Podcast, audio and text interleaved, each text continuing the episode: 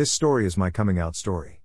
Not exactly the way I'd planned or expected, but looking back on, one I find funny now and a huge relief as it allowed me to get closer than ever before to my sister and mother. What comes out in the wash? Is there something you want to tell me? Mother stood at the sink, yellow marigolds diving into shimmering mountains of bubbling suds.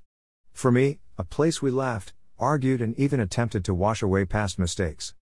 I had always, I'm told, a propensity for introversion, a shield worn to protect me like those brandished by cartoon heroes.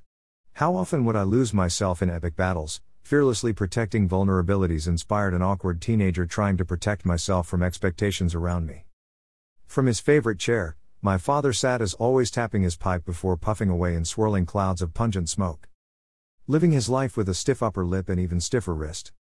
So I perpetuated my deception as best as possible, days spent hiding away my true identity like the characters in the comic books I would pour through.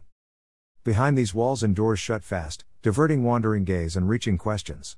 All emotions buried deeper than was known, not realizing the consequences. Family have a way of seeing the truth, Unconditional love, that unyielding desire to see us grow, often plays out in angst ridden battles. After all these years, I can still hear my mother and the advice she would give me. It'll all come out in the wash. This was something that could sum up a moment where the reality of my life and the me I was fervently trying to project to the world came crashing together. My sister. Craving love and attention that I took for granted back then, as she would so constantly try to burst through every closed door and wall I constructed.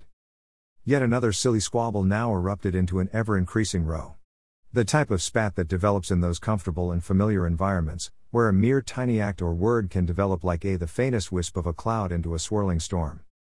Descending down each step with gleeful abandon, calling out mom.